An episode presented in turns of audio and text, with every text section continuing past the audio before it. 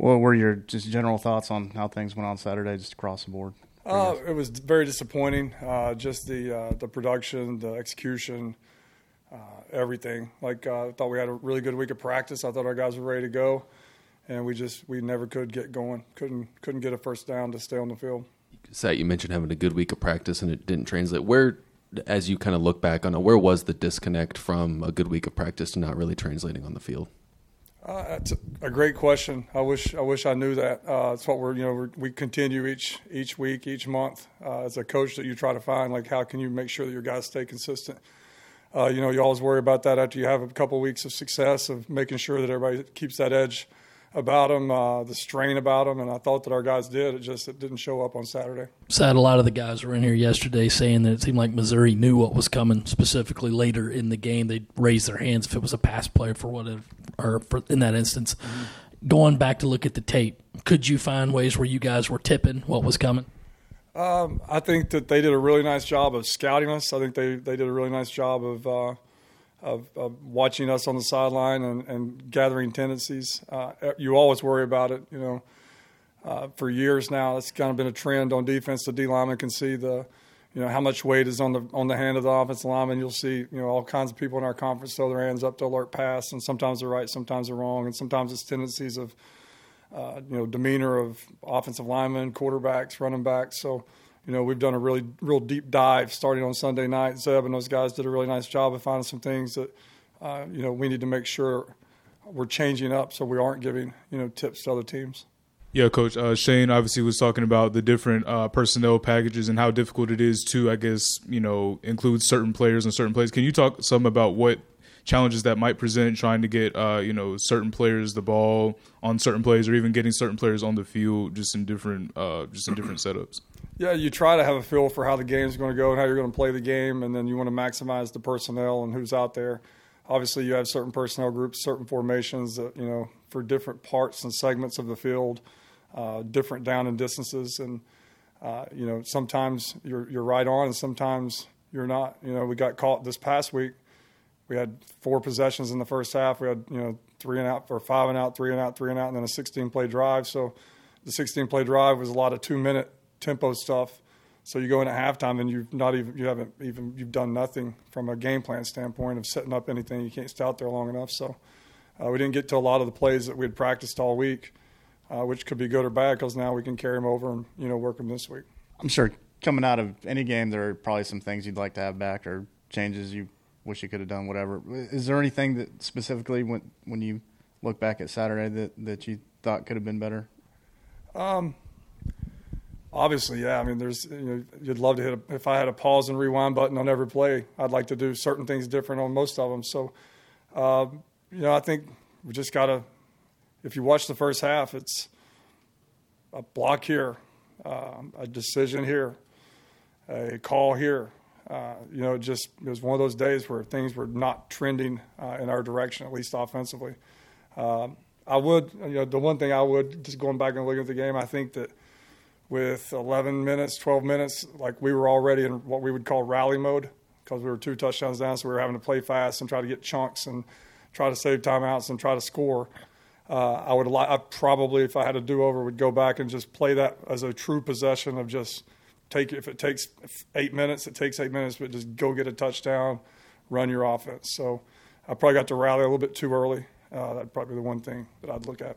Mark Shane told us yesterday that he had a conversation with Jaheim about his playing time and told him that he should be on the field more. Have you also had a conversation with Jaheim? And if so, um, what was that like? It's funny, like uh, not funny, but it is kind of funny that like Jaheim and I, like he's one of my favorite players on the team. Like there's not a morning I don't walk by him and we hug.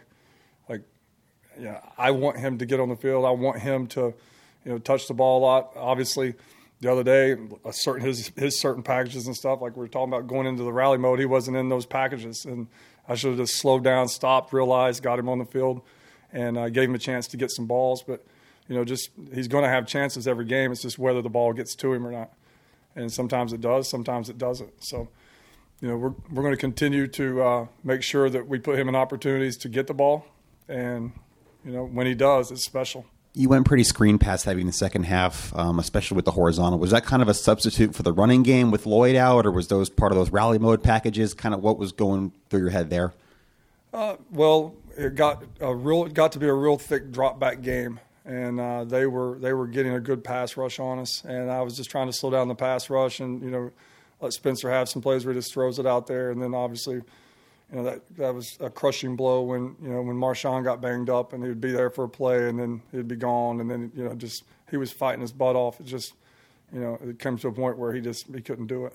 Hey Marcus, a lot of the guys yesterday talked about execution being kind of the thing they felt like was missing against Missouri. Is that something that you're able to change at this point in the season with only a couple of games left and kind of what does that look like, you know, refining those details at this stage? Yes, I think you know practice is, is how you get the execution, and uh, it, it, they were executing. Uh, the thing about football and team sports is ten people could execute and one not, and it turns into a train wreck. So, just the uh, you know practice, just making sure we're in situations and stressful situations where uh, we're putting the pressure on all 11 guys to make sure that they're you know almost perfect on every play, and I think that would translate over to the game. Marcus, you're about two thirds of the way through the regular season now. As you sit here holistically on this offense, how good of a job do you feel like you and the staff have done in, in trying to maximize this offense's potential? I mean, I, I think we've given it everything we've got, and I think that we continue to work hard, and I think that you know we continue to uh, have the trust of our players, and I think that you know we've shown games where we've we've been productive and ran the ball and threw and caught the ball and scored touchdowns. And there's games where we haven't. So uh, we're still again not a young football team, but we're still early on in the stages. You know, Spencer's first year, and just trying to to you know build and mold what what we ultimately want to look like as an offense. You know, certain pieces have been available, certain pieces haven't been available, but uh, you know, I just think that moving forward, I think that, you know, based on this week and how Spencer's attacked it and how everybody's attacked it, I think you know we're going to continue to get better. When you lose a player like Marshawn after his first carry, and I'm, i imagine that you game planned a lot during the week to have him there, how much does that affect what you're trying to do? And were you somewhat disappointed that the next guy's up maybe couldn't keep it going in the running game? Uh, the, the, next guys up, I mean, are not disappointed in them at all. I think when you start, you know, Marshawn Lloyd, I think is a a really, really, really talented back that you know we kind of fell uh, uh, accustomed to. You know, you give him five carries, he's probably going to break off a 12 or 14 yard run every three carries, and so that allowed us, you know, as an offense to sustain drives, get first downs. I think it became a lot harder uh, to move the ball and get first downs when we lost him for sure. That was a struggle. Kind of sticking with the running back, but if Marshawn is somewhat limited against Vanderbilt, what's the plan there? And is Jaheim someone that could potentially get some carries in a, a thin running back room right now? Yeah, we got a lot of guys that you know played running back in high school, but you know all hands on deck, whether it be quarterback runs, backup quarterbacks, quarterbacks that played in the bowl game, receivers that played running back receivers that return kickoffs back 109 yards. Like everybody's going to have a chance to to see what they can do on Saturday night with the ball. Kind of sticking with that, looking ahead to Saturday, what does jump out about Vanderbilt's defense and maybe those linebackers, especially? Shane was talking about them a little bit yesterday. Uh, yeah, I mean, Zero is unbelievable. He's all over the place. He's disruptive. He's disruptive in the run game. He's disruptive in uh, third down in the pass rush. He gets involved in the pass rush in the games. Uh, you know, just a very talented player productive player. I think just from a schematic standpoint, uh, very tough, hard nosed. They're going to make you earn everything that you get, and then on certain set, you know, certain down and distances, they make it tough on you with uh, you know certain types of pressures and uh, simulators that they bring on certain down and distances that we got to be ready for. That uh, you know, Juju was getting the number two snaps when Marshawn went out.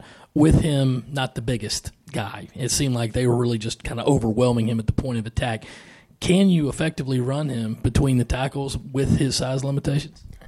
Uh, I think he will try. Like he'll go in there and I mean he'll run into a wall, you know, without a helmet on if you ask him to. But no, I don't think that you can. I don't think you can physically, you know, sustain a game of, of him doing that. I think that you know you got to get Juju and some bigger guys in there when you're running in between the tackles. And you know, Juju is a better Juju is a better runner whenever he doesn't have to go and carry, you know, five to seven times inside the tackle box and get you know beat up a little bit by those big guys. Sat Spencer after the game said that um, they didn't feel like they had a good enough idea of what was going on or knowing what to do as a coaching staff. How do you look at that? How do you see that, and what can y'all do to make sure guys maybe know the game plan a little bit better? Yeah, he was laughing about that Sunday, just how it was misinterpreted. Like I can promise you, he knew what to do. And uh, you know, Coach Beamer sits in our our quarterback meetings every day, and listens to it and you know through the progression of teaching installing like spencer knew exactly what to do